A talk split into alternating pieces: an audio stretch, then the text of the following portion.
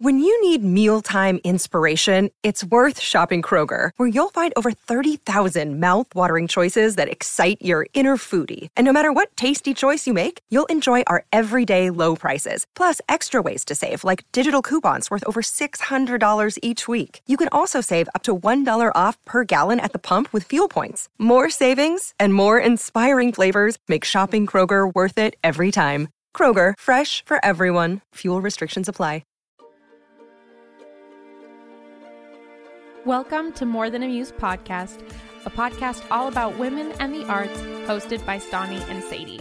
Join us as we explore what it's like being a female artist, examine modern day problems, and educate ourselves and you on important and forgotten female artists of the past. Hello, everyone, and welcome back to More Than a Muse. I'm Stani. And I am Sadie, and welcome. We are continuing with our More Than a Muse Monster Month.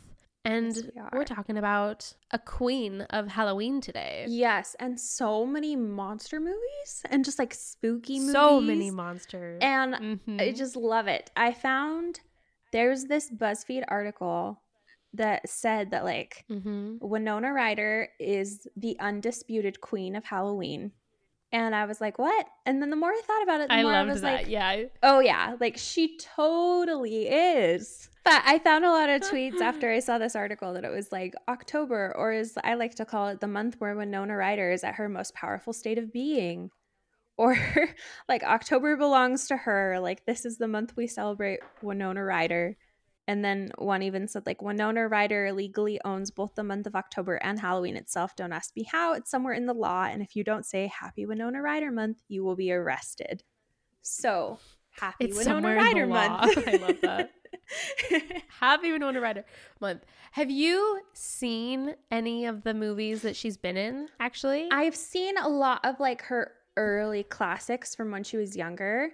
So obviously I've seen Mhm. Beetlejuice. I like feel like it would see. be kind of weird I haven't. I've, You haven't? I've I've never seen Beetlejuice. Oh my gosh. so I feel like I need to do that finally. Yeah, we might have to Yeah. pick that one. I was gonna let people vote, but if you haven't seen Beetlejuice, I mean, we can still let have people vote because that's what I was wondering. I was like, I actually haven't seen any of the movies that she's been in. I've obviously You seen her in Stranger Heathers? Things, but like, no, I haven't seen Heathers either. Heathers, I think is. I know there's a right lot of movies I've been meaning to see. Wait, really? Yeah, it's on something. I like just watched it the other day. Okay, well then I'll definitely get around to watching Heathers because my portion of today was like talking about all the movies that she's been in basically in the early Mhm. career, and I was like, oh my gosh, I have not seen one of these movies, and I know like a lot of them are like the classics or cult classics, so I'm like, how have I missed out on this? I don't know. I don't know. Yeah, I will say like But- Beetlejuice is a total like family movie. Like you could watch that with like your parents, and it's funny and like everyone Okay, will cool. enjoy it.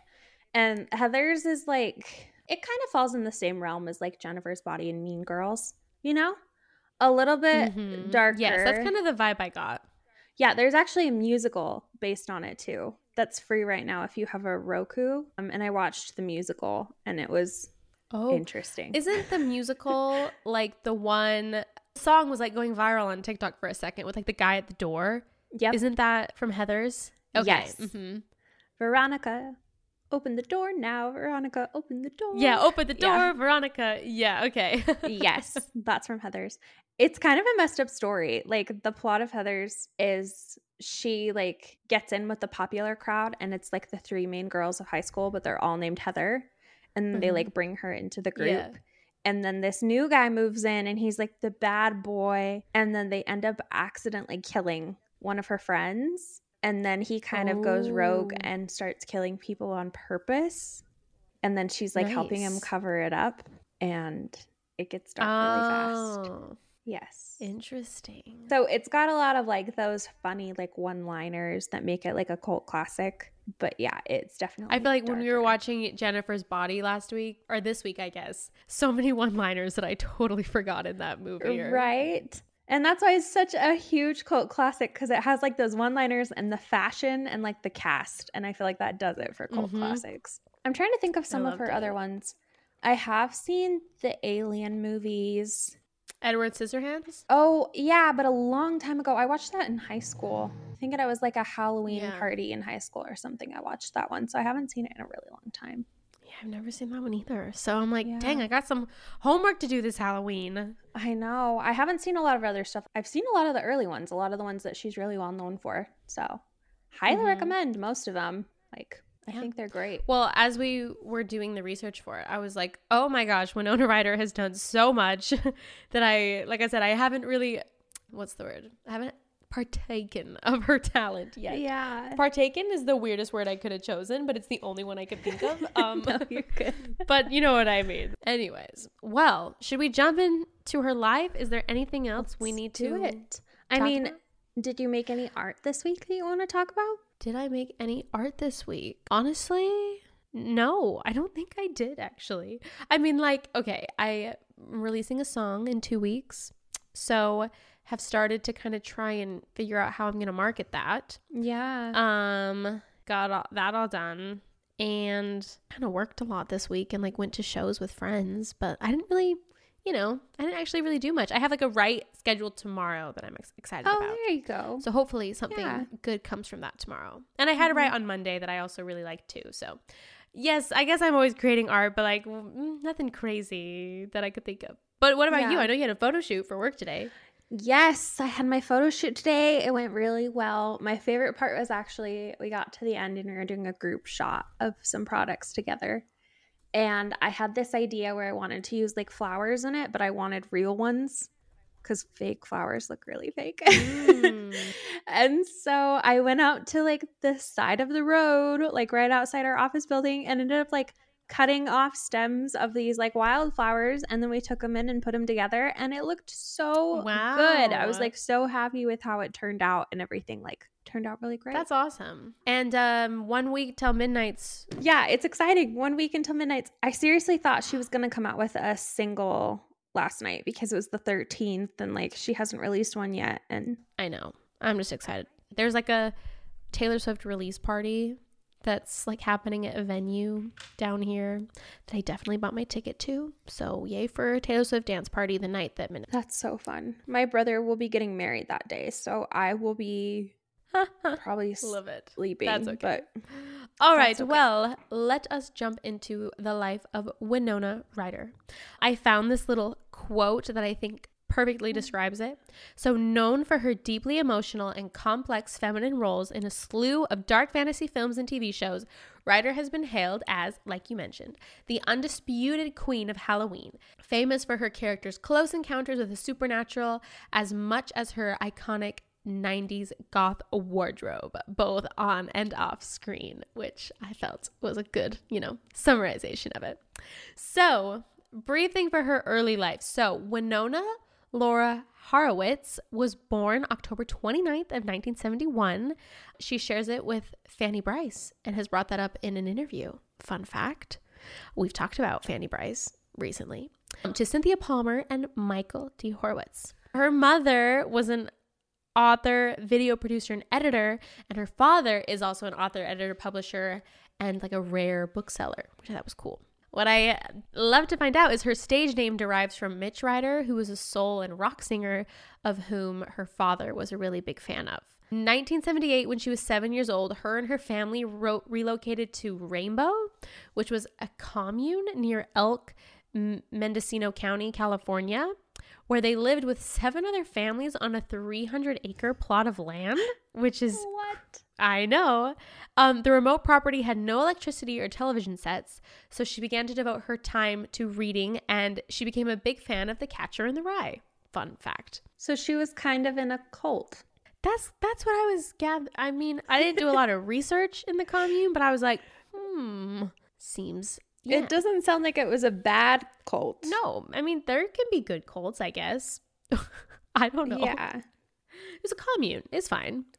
Um That's really interesting. I know. When she was 10, though, her and her family moved to Petaluma, California. And then during her first week at Kenilworth Junior High, apparently she was bullied by children in her grade, which is lame. In 1983, the 12 year old enrolled at the American Conservatory Theater in the nearby San Francisco, where she took her very first acting lessons. Also, this is a scary thing, but during the same year, she actually nearly drowned, which caused her to develop aquaphobia. And this actually trauma caused problems in her life during the underwater scenes in Alien Resurrection. Um, and a lot of that had to be reshot numerous times because she was so scared which I mean, yeah, horrifying. Uh, what I thought was sad is that her bullying experiences continued on through high school. Uh, when she achieved her early film success with Beetlejuice, this quote says, I remember thinking, ooh, it's like the number one movie. This is going to make things great at school. But I guess it made things worse. And they called her a witch, which is so mean. I don't understand that. If one of our classmates had been in a freaking movie that was like a number one blockbuster film, I would not make fun of them. we would not have been bullying them. No, we would have been like, oh my gosh, that's so cool. yeah, I don't feel like I don't understand. I don't either, not at all. But uh, she graduated in 1989 and with a 4.0 GPA. So she's smart, I guess. Way to go. Ryder has stated that her natural hair color is brown, but she was really blonde as a kid. But then when she was 11 or 12, she actually started dyeing her blonde hair black, blue, and purple. And at the time of her audition for the 1986 film Lucas, her hair had been dyed black, and the filmmakers asked her to keep it, which obviously became a very signature look for Winona Ryder for a very Yeah, long time. definitely. So, continuing on, so her early career in breakthrough. So, in 1985, she sent a videotaped audition where she recited a monologue from the novel Franny and Zooey by J.D. Salinger to appear in the film Desert Bloom. Although the role went to Annabeth Gish, the writer and director David Seltzer cast her in his high school drama Lucas, which starred Corey, ha- Corey Haim, Charlie Sheen, and Kerri Green. When asked how hmm. she wanted her name to appear in the credits, she suggested Ryder as her surname because a Mitch Ryder album that belonged to her father was playing in the background, I guess. So I don't know why she would just choose her real name, but you know, whatever. Winona Ryder, like that's a that, Yeah. it's a great stage name, so I'll give her that. Very true. Um, Ryder's next film was Square Dance in 1987, where her teenage character creates a bridge between two different worlds. She won acclaim for the performance, with the Los Angeles Times calling it a remarkable debut. Both films, however, were only marginally successful commercially. But then, after seeing her in the movie Lucas, the director Tim Burton decided to cast Ryder in his film Beetlejuice, which came out in 1988. She starred as the goth teenager whose family moves to a haunted house populated by ghosts, played by Geena Davis, Alec Baldwin, and Michael Keaton. You know, really casual names. Uh, the film was obviously a success, despite the fact that I personally have not seen it, working on that. But it was a huge success at the box office, and the film, as well as Ryder's performance, received mostly positive reviews. And then also in 1989, she appeared alongside Kiefer Sutherland and Robert Downey Jr. in 1969, which is a drama about the Vietnam War and the tensions it created in American families. So I did not know that. Interesting. But yeah, Yeah, crazy that like Beetlejuice, you know, that T- Tim Burton just saw her in that movie. And I'll make this point at the end, but something that I really love about Winona Ryder and like reading through literally every single movie she was in is that not all of them were hits, right? Some of them flopped. Some of them did not do well commercially or even like critically, but she's still an icon. And I think sometimes it's so easy to like look at, you know, people who are amazing, who are amazing actors, who are very accomplished, and it's easy to think that like, oh, everything they've done is good. You know, everything that they touch mm-hmm. turns to gold kind of a thing. But it's like kind of nice to like read through successful people's failures and be like, oh, okay, cool. So not everything I touch has to turn to gold. You know, like you really just need a couple diamonds to be known as the icon. You can have flops. Like, mm-hmm. you know, it's like that stupid TikTok sound where it's like, you're not a flop. It's just your flop era or whatever, whatever that sound was. no, I agree. And it's kind of cool too, because like obviously we talked about how she's the undisputed queen of Halloween. When Mm-hmm. like not every single movie she's been in has been like No, it's just tons of other stuff. Movie. Yeah, it's just more so that like all of the ones she became really famous for were all of these like Mhm. dark cult classic films. Yeah. And so it's cool too because it's like she's known for this thing when it's like that's not even like a All huge chunk of her career. no, that's yeah. but that's so like much what more. became successful. Yeah, Mhm. it's really cool. After this, so the pretty much the year she graduated high school, which is crazy to realize just how young she was, she starred in the independent film Heathers, which you mentioned a little bit, but it's a satirical take on teenage life, featured Ryder and Christian Slater as high school sweethearts who begin killing off popular students. What I thought was interesting to learn is that her agent initially begged her to turn the role down, saying that the film would ruin her career. The critical reaction to the film was positive, and her performance was positively received. Uh, the Washington Post stated that Ryder is Hollywood's most impressive ingenue. Ryder makes us love her teenage murderess, a bright, funny girl with a little Bonnie Parker in here. She's the most likable, best strong young adult protagonist since the sexual innocence of Gregory's Girl. So, you know, I just think she obviously obviously is a very good actress and from the very beginning you know was able to portray these kind of dark twisted characters and like almost make them likable Yeah. despite though its critical success it was a box office flop you know um but as we mentioned it's definitely kind of achieved that cult classic film in the years that have gone by definitely. Yeah, I mean it literally has a freaking musical. i know which you know not a flop i mean it's come back definitely and then in 1989 she was the starring role in the biopic great balls of fire which she played the 13 year old bride and cousin oh of rock and roll idol jerry lee lewis oh man Ooh. you know when i was doing the research for this i don't think i really internalized that sentence um nice no but the film He again was a box office failure Cousin. and bride. That's well, yeah. Nice. So apparently Jerry Lee Lewis sucks. Good to know. but yeah, that one also was a box office failure and received mixed reviews from critics. So, but then the 1990s, she began with three starring roles in the fantasy film Edward Scissorhands. She reunited with the director Tim Burton to play the female lead alongside her then boyfriend Johnny Depp, which obviously this film was a significant box office success, grossing 86 million, received a lot of critical acclaim. And then her second film of the year was the family comedy drama. So again, like you said, not everything she did was scary, but it, it was called Mermaids, uh, which was like moderately successful. But I, feel haven't like heard of that one. yeah, I haven't heard of it either. But what I think is so cool that it's like even in the movies that like don't do well, all the critics are like, but Winona Ryder was great. Um, Yeah. like for example, for like that movie, it's like the Chicago Sun Times wrote Winona Ryder in another of her alienated outsider roles generates real charisma. So you know, like I said, it's not like she's that movie is even known, but she killed it. And for her performance in that, she received a Golden Globe nomination for Best Actress in a Supporting Role. So Wow. that's cool. She must have done really good in it then. I know. and then also she played another lead role as a troubled teenager in the comedy drama Welcome Home Roxy Carmichael, which is also a 1990 film. Which again, the film co-starred Jeff Daniels and was deemed a commercial flop.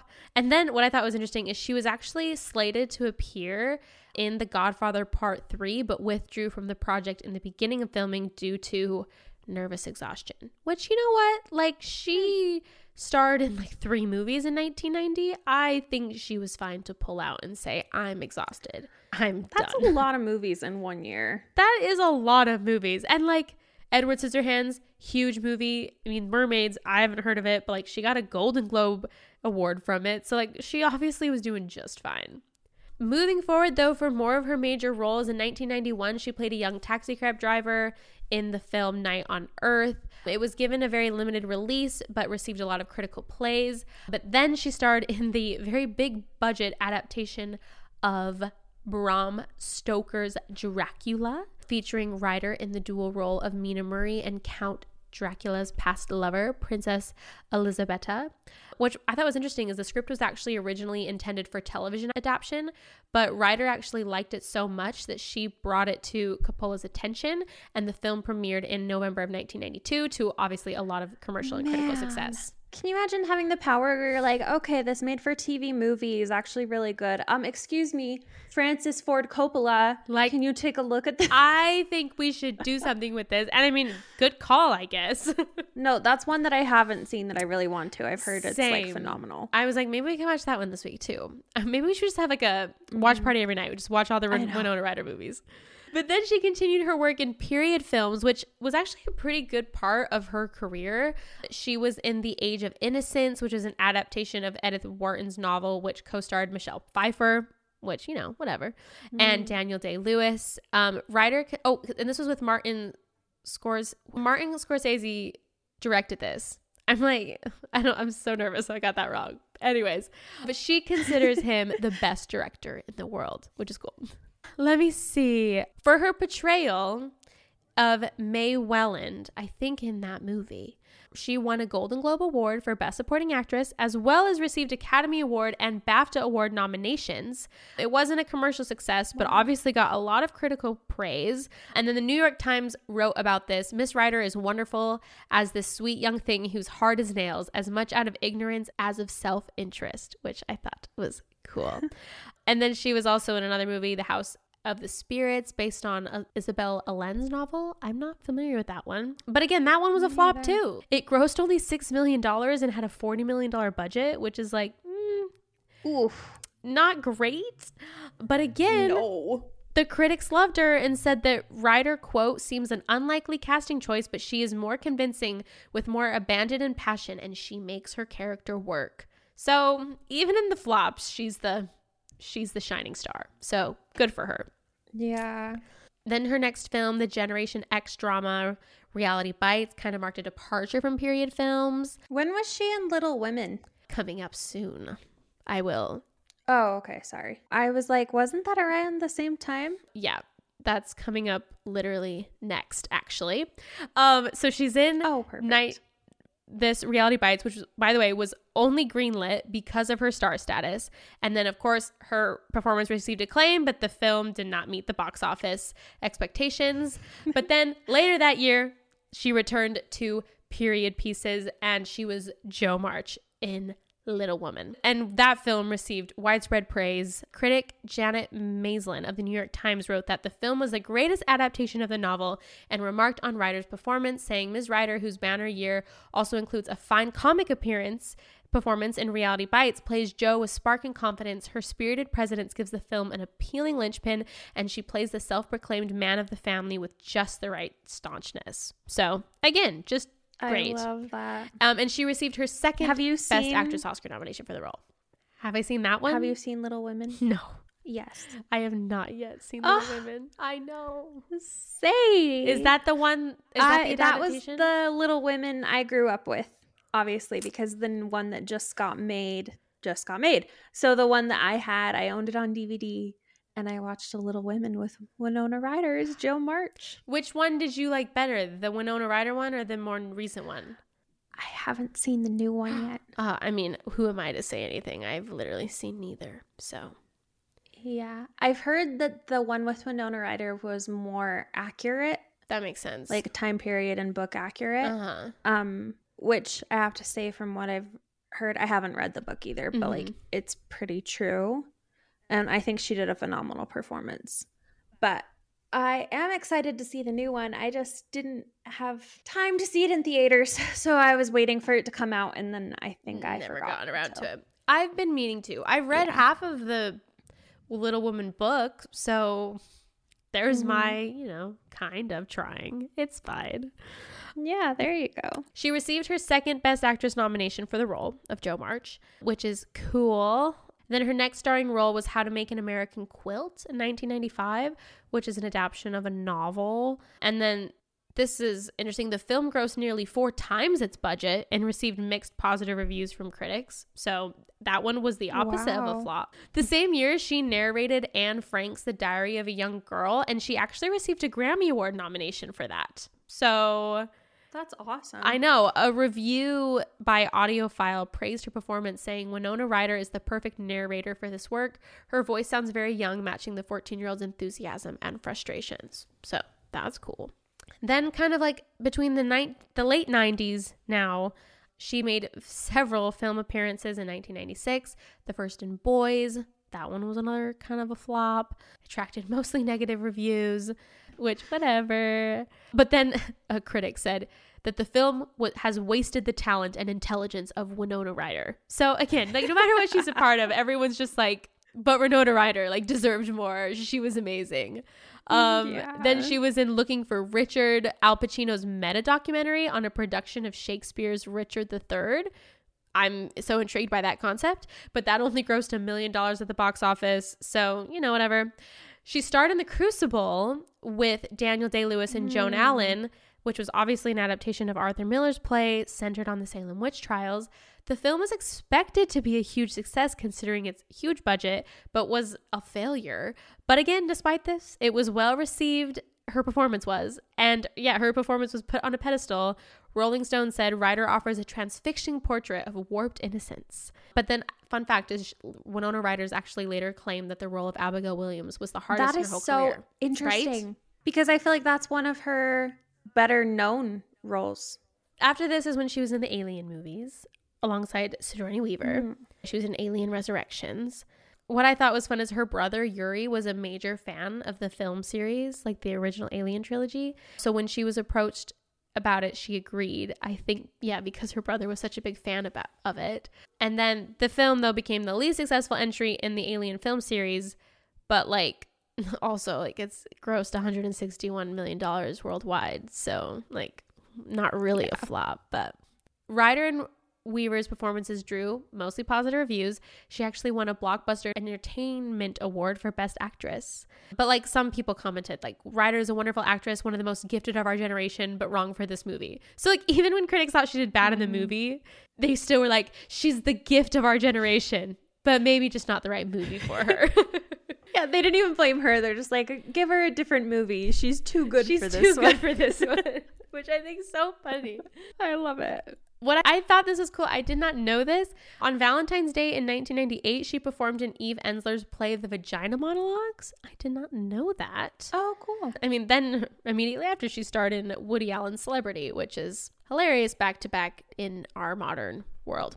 Um, there's some irony there. Anyways, and then like in 1989, she's just like doing a bunch of other work. She like started music videos for like her then boyfriend. Her and Leonardo DiCaprio narrated Survivors: Testimonies of the Holocaust, which was a Steven Spielberg Shoah Foundation. Like it was produced by them.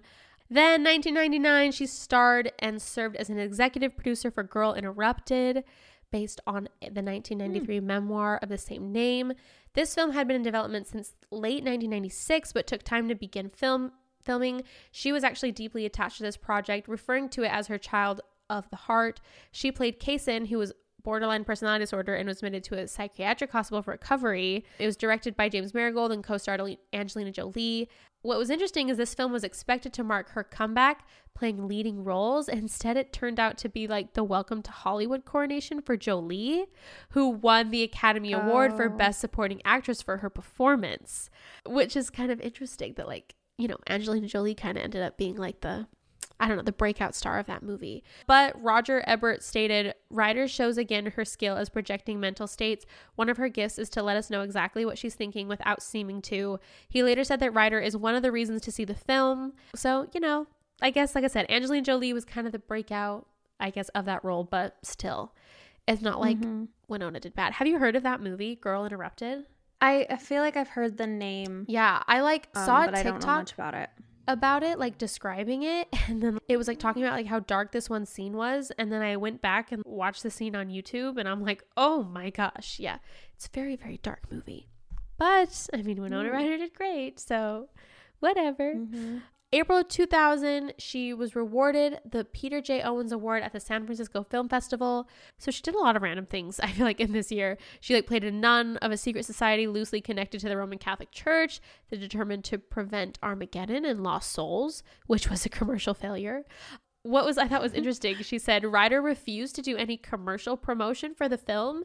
She later said, I was attracted to Lost Souls because I know nothing about the subject. I personally don't believe in demonic possession. For me to play this woman was a real challenge. She's the ultimate believer. Most of all, I wanted to do a movie in the thriller genre, at least one. So maybe she like wanted to try it and then didn't think she did a good job and so she didn't want to promote it. I don't know. Or she didn't Um, like the movie. I feel like yeah, that's she- very like Florence Pugh. Yeah, she's like I don't like it. Yeah. So, nope. Whatever.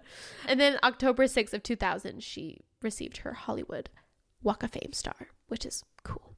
So, Oh, nice. lots of, you know, just uh, stuff I feel there, but like I think it just goes to show just how much she was in. That's like an entire career for some people. Yes. And like a very You very good like that would be the catalyst like hollywood walk of fame and then they retired and they were done and that would be like a Yep. huge phenomenal career that we would still talk about and yet Yeah.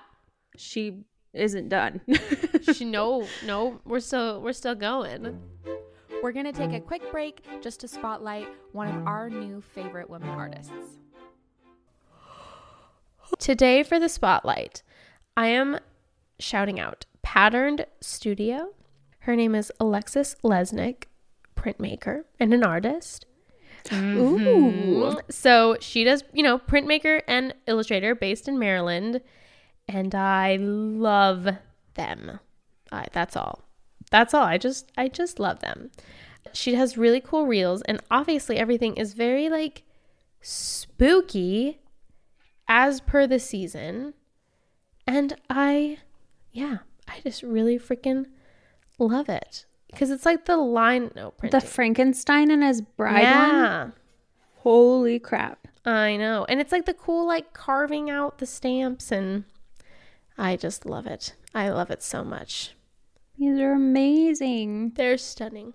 she also did morticia I know. I love the Morticia and Gomez and the one that I found was like like the coffin one with the little skeleton guy. It's very very sweet. Oh, cool. So yeah, these are amazing I know. So go check out Patterned Studio. Yeah, because I'm obsessed with what she's doing. And she has an Etsy, so you can go online and make an order with her. I ran across a viral video on TikTok where this podcast called a bakery and like asked for these cakes that were like, I know you're cheating on me. Oh, we're done. Like, I'm taking the uh-huh. dog. And it was a joke, but the lady responded being like, Yes, we could totally do these. We'll even deliver it with a pile of poop if you want us to.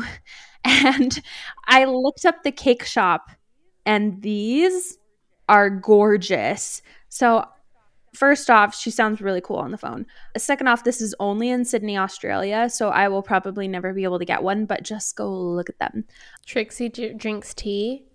Miss Trixie drinks tea. Her name is Alice. It's a bakery. Oh yeah, these are they're nice. amazing. I like these. They're literally so cool. uh huh. Absolutely. Like they're kish and is that how you say it? Kitsch yeah. and just perfect. Like this is everything that I love about cake trends right now. Like these cool vintage cakes that I wish never went out of style. I yes, absolutely. They're so yeah, and then she also just does really fun ones with like little messages and she has like these insane cookies that are just like covered in stuff. I love it. Yeah, they're adorable. yeah, I'm obsessed. So I'm like, yes, just go look at them, enjoy them because we will never be able to eat one probably unless I mean, maybe go to Australia. Yeah, maybe uh, who knows, but probably not. I just love it so much. I'm like, it's just perfect. So I love it. I thought it was too fun. And I mean, like, our birthday episode was last week. So just pretend that Pretend that was our. I did that for this Yeah, one. absolutely. And this is just your mid episode reminder to go follow us on Instagram for watch parties every week. Yes. our book lives on Instagram that we've been doing every week on Frankenstein that we've been reading and um just more fun stuff. All the kinds So- of. All right, now back to the show. so many iconic films. But obviously all of you are probably thinking, "Wait, there's one major TV show we still haven't talked about yet." And that's very true. Yes. What's kind of funny is that I feel like you can tell from everything you talked about is that Winona Ryder was very beloved by Hollywood. Yes. especially when she was like dating Johnny Depp. Like they were kind of like this emo rocker 90s grunge dream couple that everyone was obsessed with. Yeah. And he even had like a tattoo and they were engaged and it was this whole thing. But a lot of things happened like in 2001 that ended up kind of changing the future of her career for a bit. I think it's funny. They say, like, in 2001, Ryder began a four year career hiatus, apart from all these roles that she did. Yeah, literally. so, kind of funny. But she was a guest star in the Friends sitcom where she played Rachel's sorority sister. I think it's the episode where Rachel kisses her, right? Is that the right one? Hold on, I'm gonna. I I can't think of it, but I'm not like as well versed on my friends. Yeah, it is. Okay. Yeah. So Winona Ryder has also kissed Jennifer Aniston. Um, well, there we go. and then she also did a cameo in Ben Stiller's comedy Zoolander, which I don't remember seeing her in that at all. But then again, I probably saw that before I really knew who she was. yeah, same. I'm thinking the same thing. She also was scheduled to appear in a film called Lily and the Secret of Planting, but ended up withdrawing from it because she had a severe stomach related disorder. It didn't go into like huge detail on what that was. I don't know exactly what it was, but she got hospitalized for that. Also, somewhere around her early career, she broke her arm and went in to see a doctor and was prescribed some painkillers for her broken arm. And they were like way too strong for what a broken arm usually requires. And so on December, I promise this will connect, but there's a detour. On December 12, 2001, she was actually arrested for shoplifting charges in Beverly Hills, California, and accused of stealing $5,500 worth of designer clothes and accessories at a Saks Fifth Avenue department store. And the media had a heyday with this. I'm Um, sure. Yeah, first off, she's obviously rich. So, like, everyone was like, why on earth would she steal $5,000 worth of clothes? She can just buy it. Yes. Um, which is fair. She also was arrested for it, obviously. And so she signed two civil demands in security offices of the store. She was arrested by the Beverly Hills Police Department. They made her pay for the stolen merchandise and surrender it back, which apparently is like a part of the rule in California statute for civil recovery of shoplifting. You have to pay for it and return it. hmm. I don't know. And then she also was taken to court where they filed four felony charges against her. And the Los Angeles district attorney had a team of eight prosecutors for this one shoplifting charge. It seems a little wanted to take overkill, I'm not going to lie. Well, that's why I was like, Yeah. maybe I shouldn't. Maybe this is a sign that I shouldn't be a judge. But I'm like, she gave it back, guys. Like, it's fine. I know. And paid for it. I don't like it seems a little overkill. Um she hired a celebrity defense attorney named Mark Geragos and they tried to like negotiate a plea bargain, but it didn't end up happening, which also seems weird. Like it's shoplifting charges, guys. Yeah, like sure, that is a lot of money to shoplift, but like, yeah, it's crazy that they doubled down on it. Like you would But think it that was like, Saks Fifth Avenue in Beverly Hills. It could have been one pair of shoes. You know what I mean? yeah, exactly. Yeah. So I'm like, yeah, five thousand dollars is a lot of clothes when you go to Walmart, but like from a Saks Fifth Avenue, That's like two things, probably. Yeah, it's I probably mean, a I pair of shoes and a there. blouse, and you're done. Yeah, You know? so I don't know. Anyway, I just think it's kind of crazy. He hired eight prosecutors. Like, that's the Los Angeles District Court, and they have eight people on that. I don't take her down. I don't know. Legal system's broken. yeah, here's an ex- like one example. Anyway. And they weren't willing to take it down to misdemeanor charges either. So they went for the full felony charges. And they also wouldn't allow her to do a non- no contest plea. So she was just going to be like, Yeah, I'm guilty. Like, what do you want me to pay? And they were like, No, we're taking you to court. That's what's crazy too. Like you would think that they would just like want to wrap it up quickly, and the fact that she's like, "Yeah, I know that was wrong. Let's fix it," and they're like, "Nope, you have to." I don't know. Yeah, Interesting. ridiculous. She was actually accused of using drugs during the trial, including oxycodone, diazepam, and Vicodin without valid prescriptions, and then um, was convicted of grand theft, shoplifting, and vandalism. I don't know where the vandalism comes in, but was acquitted on the charge of burglary, which is a little intense too, because I feel like burglary isn't that like armed stealing. I don't know. Actually, It's not like she had a weapon. I don't know. Like a little intense. Anyway, she was sentenced to three years of probation and 480 hours of community service, plus $3,700 in fines, which, mind you, is less than the amount of clothes, and um, 6355 in restitution to the Saks Fifth Avenue store Wow. and then was also ordered to attend psychological and drug counseling. And on 2004, so two years later, they reviewed her probation report and observed that she had served 480 hours of community service and the felonies were reduced to misdemeanors.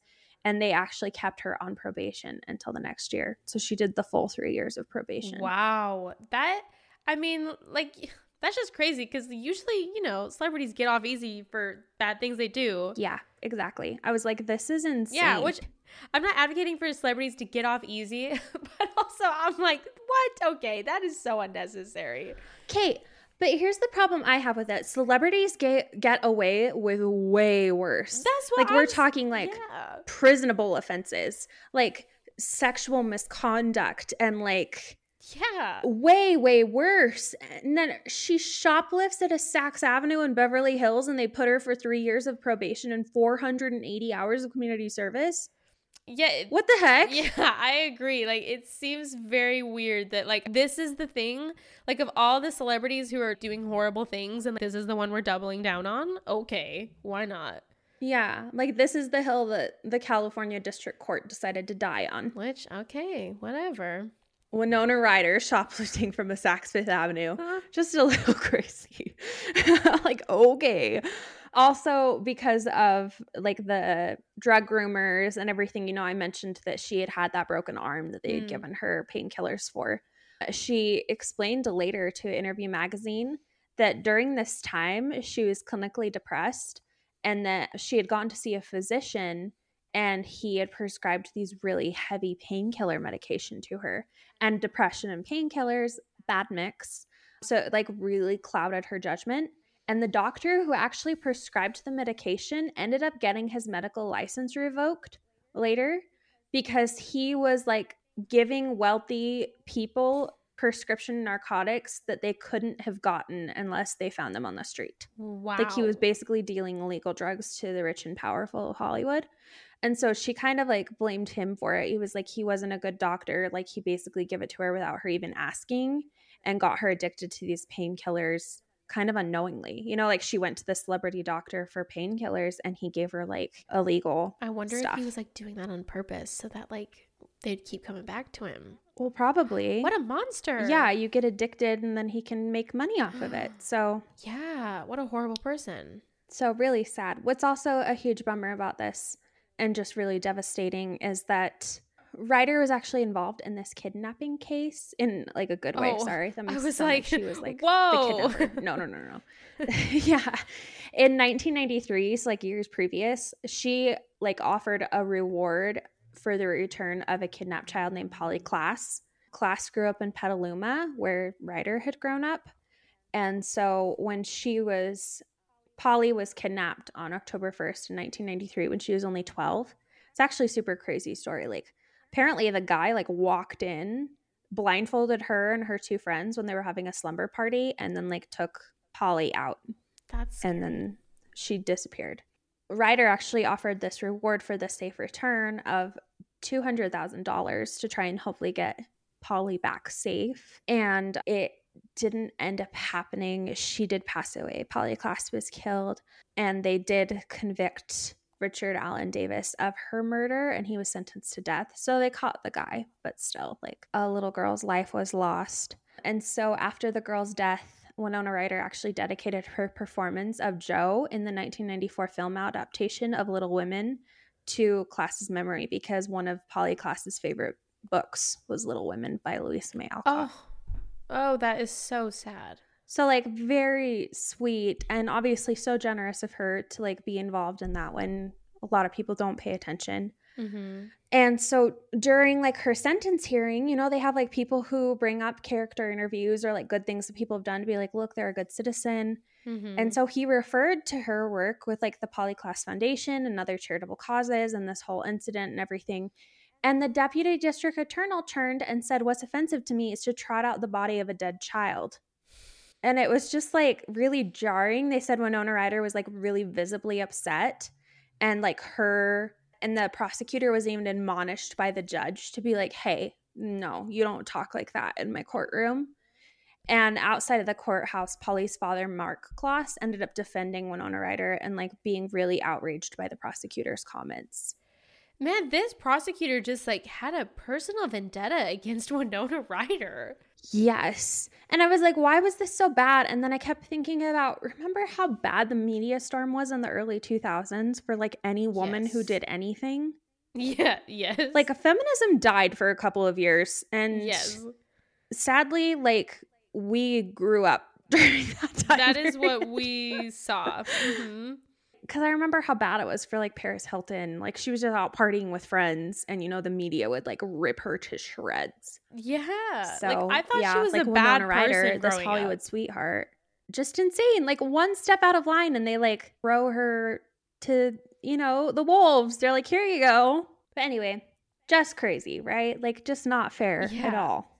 Bizarre, honestly. So, um, because of how stupid Hollywood was, it actually ended up being really hard for her to get roles for a while too. Mm-hmm. Woody Allen actually wanted to cast Robert Downey Jr. and Winona Ryder in his film Melinda and Melinda in 2003, but mm-hmm. he wasn't able to because they couldn't get insurance for them because I think Johnny Depp was going through a lot of his drug issues at this time too. And then when Winona Ryder had her backlash for her shoplifting incident, and so they couldn't get them insured, so they wouldn't hire them. I guess they have to like insure the actors and depending on what they've done, their insurance is too difficult to achieve. Wow. And then two movies that she had filmed before her arrest did come out during that year. So she did a comedy called Mr. Deeds with Adam Sandler. It did really well in the box office, but it wasn't like a critical success. a film critic actually said remakes are often bad. This one was particularly bad, which was nice. funny. But they just like hated the film. And then the second one was a science fiction drama, Simone, where she was like a glamorous star who was replaced by a computer simulated actress. And I didn't find anything about that one, whether or not it was good. So I'm assuming it was just like a moderate. Yeah, just like whatever. Also, in May of 2002, which I think was also previous to her arrest, she uh, hosted Saturday Night Live, hmm. which is crazy. And then she also co produced and co narrated the documentary The Day My God Died that came out in 2004 and focuses on international child sex trafficking. Wow. So I think it's really funny that they're like, oh, she took a hiatus, and yet like stuff was still coming out for the entire like, like four year hiatus that she took. Kinda, because then they're like, oh, her career revived in 2006, and it's like she literally co-produced and co-rated a, a documentary in 2005. But but like, okay. sure, maybe anyway. she wasn't like the star as like she was in the past. That's funny. I literally think it was just the media. They beat her to bits, and so like when she finally came back and they gave her a break, like that was her career revival. Mm-hmm. Just kind of crazy. She didn't really end up doing anything super big. She was with a lot of like big names, but she did a lot of independent films. I'm just going to list them because there's a lot. So she did the Darwin Awards in 2006. She did a Scanner Darkly, which is based on a novel, and actually got to co star opposite Keanu Reeves, Robert Downey Jr., and Woody Harrelson. And what was cool too, they used rotoscope software for that one, and it turned like live action scenes into animation. So that sounds really cool. And then in 2007, she was in David Wain's comedy The Ten, uh, a surreal black comedy called Sex and Death 101. She was in a Kirsten Dunst directed short horror film called Welcome, and also did another brief appearance in a music video by Jonathan Rice called We're All Stuck Out in the Desert. In 2008, she did a offbeat romantic drama called The Last Word and a film adaptation of The Informers. And then she also was in Star Trek played Spock's human mother, Amanda Grayson. In 2009, she was in The Private Lives of Pippa Lee. And then in 2010, she starred as the aging ballet star in Black Swan opposite, opposite Natalie Portman. She also did an independent film called Stay Cool alongside Hilary Duff, which I've never heard of. Then she also did a TV movie When Love Is Not Enough, the Lois Wilson story, which she got nominated for a SAG award from. Entertainment Weekly actually wrote that Ryder played her character with wide eyes of both innocence and terror, which sounds very fitting for her. I was just gonna say, sounds very yeah consistent. 2011, she was in Ron Howard's The Dilemma. And also, that's when her relationship that she's still in to this day, so her decade long relationship began. It's actually really cool because they're not super public about it. And I think that's part of the success. And she's actually talked about that. It's with a fashion designer called Scott Mackinlay Hahn. Mm. They're a stunning couple. Like they're both just gorgeous together. He goes to a lot of premieres and red carpets with her, even though he's not like a public figure himself. And he's a fashion designer, like I said, but he's also a founder of a company called Loomstate that makes like sustainable clothing. So they use 100% certified organic cotton from several countries and like it's completely sustainable, Hmm. which is super awesome she actually told Harper's Bazaar recently that when they met, he didn't even know who she was because he's so far removed from like show business and pop culture and everything else. He thought that she was a different actress and even told her that she was really great in The Fifth Element, which she is not in. so, Oh, thanks. very funny. Yeah, but she part of the reason she fell in love with him too and why their relationship was so good is because they were so far away from the public eye. I think especially after like her huge public relationship with Robert Downey Jr. and then uh, not Robert Downey Jr. Sorry, Johnny- with Johnny Depp. Yeah, no, I know what you meant. and then yeah, and then a lot of rumors around her and Keanu Reeves. I think it was like really great for her to be around someone who was more normal yes. she's actually spoken recently that even though they've been together for a decade, they'll probably never get married. And I thought this was really funny. She said she doesn't want to get divorced. And so she was like, I'd rather never have been married than have been divorced a few times. Not that there's anything wrong with divorce, but I don't think I could do it if that was a possibility. When your parents are madly in love for 45 years, your standards are really high. Interesting. Yeah. So it just sounds like she had this great example of love from her parents, and she's just so nervous about being one of those stars that gets divorced over and over again Yeah. that she just Doesn't even would rather not. So You know, there's there's a logic Yeah, to that. interesting. Yeah. I know it's like Oprah never got married either, right? She's just I don't think so. so I'm like maybe there's something to it in Hollywood because I swear everyone who gets married in Hollywood Gets, gets, divorced. divorced. Yeah. But I don't know. In 2012, she played the wife of a contract killer in The Iceman. And then she also was in a movie called The Letter with James Franco. Then she got to reunite with director Tim Burton, who directed her in the music video for the killer single Here With Me. And then also cast her in the animated 3D feature film Frankenweenie, I think that based on Frankenstein. I did not know she was in Breakin' Weenie, and I love discovering that in preparation for this episode. I know. Hilarious, right? Just add it to her roster of Halloween films. I love it. She also ends up talking a lot around this time about how she really feels like she owes her career to Tim Burton because of so many of the movies that he did with her so early on, Mm-hmm. which is really cool. They definitely have been very connected. She also worked with the classic film channel TCM in 2012 and guest hosted and introduced a lot of her favorite classic films in December as a guest host, which is really cool. She's just done a lot of really random stuff. In 2013, she was in action thriller Homefront opposite James Franco. And this was hilarious. There was actually like a critic who said Ryder often seems on the verge of laughing in Franco's face as he attempts to manhandle and pimp talk her. But it's nice to see her raven eyes and regal cheekbones on the big screen again in whatever capacity. so, like you said, like they were like, oh, whatever, this is laughable. But she's just beautiful, and we just love Yeah, seeing they her back on the screen. love her, which you know I'm not saying it's not deserved. it's just funny. It's hilarious. They're like, the movie was bad. She wasn't that great in it. But we're just happy she's in a movie. We just love watching her. Yeah, exactly. Wish I could be. So Um, good. she also was in two different episodes of the series Drunk History, and then also was in the British television film Turks and Caicos, and did some modeling for the fashion label Rag and Bone for their fall advertising campaign. 2015, she was a juror at the Sundance Film Festival, worked on the HBO Cool. miniseries Show Me a Hero, and then ended up starring in the biopic Experimenter uh, with Peter Sarsgaard, and which had positive reviews. And then also was in a bunch of advertisements for Marc Jacobs for their cosmetics and for their spring clothing collection. There we go. So very, very busy couple That's of years I was like, there. I totally thought that she like did nothing to, and then like did Stranger Things. So I'm like, oh, her hiatus was never like really a hiatus. I know. It's so hilarious that it's labeled as one. I was like, she's been working this entire time. Yeah, Just smaller stuff. yeah, But like nothing horrible. Just like small stuff. yeah.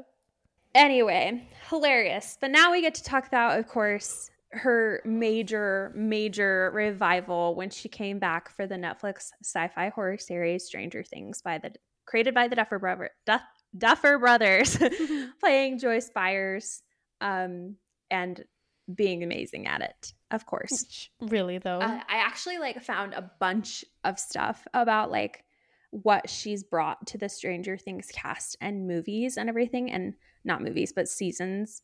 They basically are movies. Um, and just how important her influence has been. Mhm. Um, the Duffer brothers actually said that she has a very intense energy about her, a wiry unpredictability, a sort of anxiousness that we thought we'd really lean into. And they talked about how they weren't really like Joyce Byers wasn't going to be the character that she actually is today originally. Hmm. Uh, they said that she wasn't that interesting of a character. She was just kind of like this caring mom. They didn't have really like a lot of edge to her or anything. And then when they cast Winona, something just like changed because she was such a unique actress. She brought on this like different skill set that they just like weren't expecting. They said she kind of leaned into like this Richard Dreyfuss of Close Encounters of the Third Kind sort of role. And that's what ended up coming up with like the Christmas like communication and like the desperation and like the stuff that ended up making the character who she was. And so we could have had a whole different series of Stranger Things where like Joyce Byers does not become one of the main characters if it wasn't Winona Ryder. Interesting. Which I feel like yeah, like the Christmas lights thing, like that's that's so iconic. That's like the biggest thing people remember from from Stranger Things is the Christmas lights. I know. And it's like, yeah, they didn't really have that idea until they started working with her. And I think that that's something about like why critics love her on the screen, even when it's a bad movie, or like why a lot of her movies that don't do well become cult classics.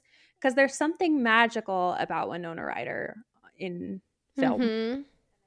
And I feel like they like really leaned into that in Stranger Things and it worked really well. Obviously, it was released to critical acclaim, high audience ratings. She received major praise for her performance, especially in the first season. And the cast won the SAG Award for the Best Ensemble of Drama Series in 2017. We know there's been second and third seasons that have been released. And the fourth came out this summer. And the fifth, I think, is slated for next so. year. I'm pretty Yeah. sure. Some more stuff about her in the role. Imagining Winona in all these scenarios started to open up to much more interesting character than just like a mom who wants her kid back. That's the case for a lot of characters in the pilot. They were just sketches of who they would become. But once we cast people, they continue to evolve, and these actors just keep informing who the characters are. And what's funny too is this is actually like the first TV show that Winona Ryder has ever been in. She's been in a lot of TV, like movies, but she was never like a Mhm. recurring character on a TV show. And so when the casting director suggested her, the Duffer brothers were actually worried that she wasn't gonna agree to it. Interesting. Um, it was kind of funny because they were like seven years ago when Winona wasn't acting a lot, which like she was, but like I guess comparatively to like her beginning career, yeah. like she wasn't. and so they were like, "We love her." Like he said, she's one of those actors that we all grew up watching and that we loved and had so much nostalgia for. And I missed her on screen. We were really worried that she wouldn't agree to do television because him and his brother actually only had one movie that was out that wasn't even released by Warner Brothers. So he was like, We're not a hot commodity. It's just a Netflix show. Like they had nothing to their Mhm. name to like get a star like Winona Ryder this early Yeah. on. And so they had like this pitch document they sent her. They said they put a bunch of pretty pictures in it. It had E.T. and Jaws and like all these John Carpenter films and like tried to capture this that aesthetic of the Mhm. show. And they even made like a fake trailer for how the show would feel and like sent her the script and then had a four and a half hour meeting with her. and they were like it was so like hard because you're sitting next to Winona Ryder and like it's crazy now because the Duffer Brothers are such big names Yeah. in film but like back then they were Yeah, they were nothing no you know so they're like sitting next to Winona Ryder and they're like oh my gosh they didn't even know how to like, talk please be in our they were just TV like- show. exactly like I think Stranger Things was like the Netflix show that like made people be like, "Oh, maybe Netflix shows can be good," you know? Exactly. Yeah. And uh, they owe a lot of that to the billing of Winona Ryder because a lot of people were just like, they love her, you know? So they watched. and she did great in it.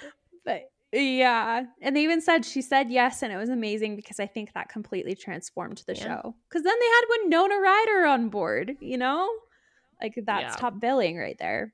They said that even now that the show is huge, it's still trippy to get a text message from Winona Ryder. You never get used to it. There's something just really, really special about her. And then they even said, hopefully, Stranger Things is not our last Winona Ryder project. Well, it seems like the vibes are right, so hopefully there's more to come. yeah. And she's done a lot for the show, even more than just like the top billing that it had. David Harbour has actually talked a lot about that she's like the 80s. How do I explain it? She's like the 80s expert on set. There was like one time that they put a song releasing two years early, and she was like, Hey, this song actually came out in 85 and you have it in 83. Like, you've got to fix that. And she just knew that off the top of her head. And so they ended up having to change the script based on that. And they've said that it's been other things like that. She'll point out minor historical mistakes and been like, no, you missed that. No, that's wrong. No, that's not right. You know, That's like funny. you need to fix that. They like really count on her. And then also, I brought this up, I think, in the Kate Bush episode or later, but she wore Kate Bush t shirts and lapel badges on the set of Stranger Things persistently until finally the producers of the show were like, okay, we'll include her single. And that ended up becoming like the most viral song the for the whole season. season, reaching number one in music charts and territories around the world. Pretty crazy. So it was because of her wearing Kate Bush t shirts that the entire world even knows what running up that hill is, which is Yeah. amazing. She's also talked a lot to specifically Millie Bobby Brown, about growing up in the spotlight and all of the kids about like what being a celebrity is like, how the press can be, and like a lot of the anxiety and confusion that comes with that. Mm-hmm. So the Duffer brothers think that like with her, it's really helped the kids because like being a child star is so hard and her career started so early and like that she's been able to really, really help them Mm-hmm. um, navigate all of that. Other than that, like she's been in a few smaller projects. She's done some commercials.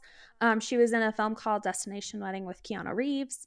She was also Oh, in yeah, I a Squarespace. Squarespace Super Bowl commercial, and then also did another Super Bowl commercial for Cadillac, reprising her role as Kim Boggs in Edward Scissorhands with Timothée Chalamet, which is funny. Oh yeah.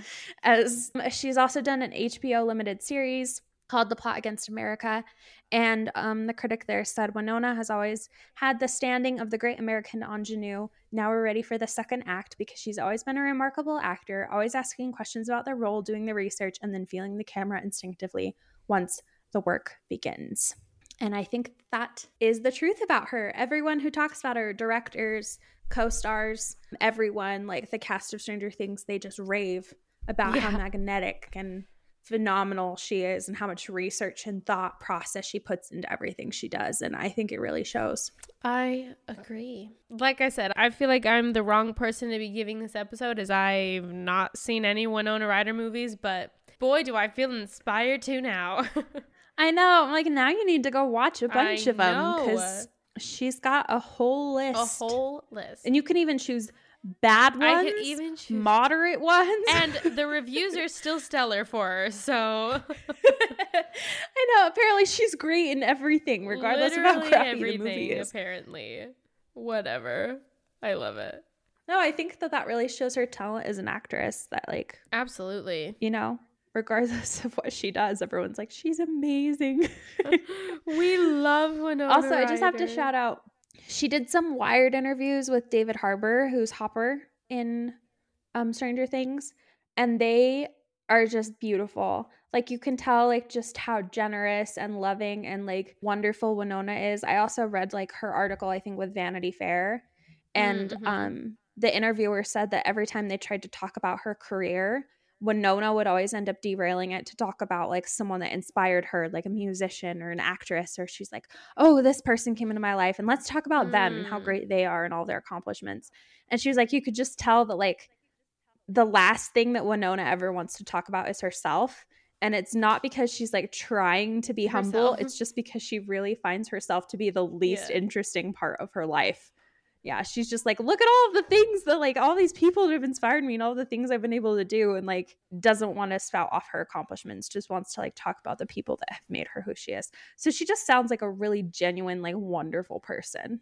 Honestly, though. Well, this is a Winona Ryder Stan podcast now, I guess. I don't know. I guess I'll, Oh, I'll watch the movies and I'll, I'll report back. I think you're gonna love them. I, yeah, absolutely. We'll make a list of like Winona Ryder movies for sure and post them like the top ones you have to see. So definitely go follow the Instagram for that. And we will be watching a Winona Ryder film this week. So go vote on which one and then come watch then with come us back. so you can see Sadie's firsthand reactions to whatever we end up watching. To whatever we end up watching. Absolutely. Cool. Well, anything else or are we done for the, for I the don't week? think so. Yeah, just love Winona Ryder and happy Winona Ryder month. happy Winona Ryder month and be back next week for one more one more Monster Month episode. Oh, we have two more Monster Month I think we've got two more. we've got two more. We've got five Mondays in October. We're yep. So we've got two more. I'm very excited. Okay, until next week.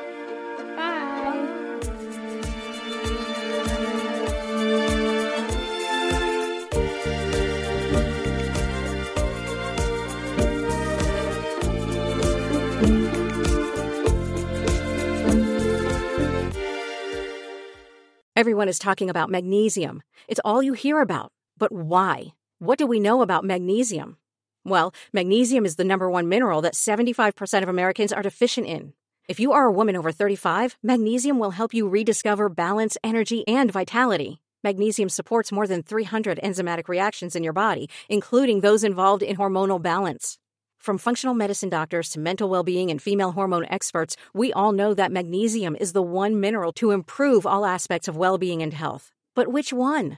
Magnesium Breakthrough from Bioptimizers, the trusted choice recommended by leading experts with seven best absorbed forms of magnesium to ensure your body receives the support it needs for overall well being. Go to bioptimizers.com slash balance today and use code BALANCE10 for 10% off. Support your journey to wellness at B-I-O-P-T-I-M-I-Z-E-R-S dot com forward slash balance. Magnesium Breakthrough from Bioptimizers, your foundation to optimal health and vitality. Hey guys, it is Ryan. I'm not sure if you know this about me, but I'm a bit of a fun fanatic when I can. I like to work, but I like fun too. It's a thing. And now the truth is out there. I can tell you about my favorite place to have fun Chumba Casino. They have hundreds of social casino style games to choose from, with new games released each week. You can play for free anytime, anywhere. And each day brings a new chance to collect daily bonuses. So join me in the fun. Sign up now at chumbacasino.com. No purchase necessary. Group. Void prohibited by law. See terms and conditions. 18 plus.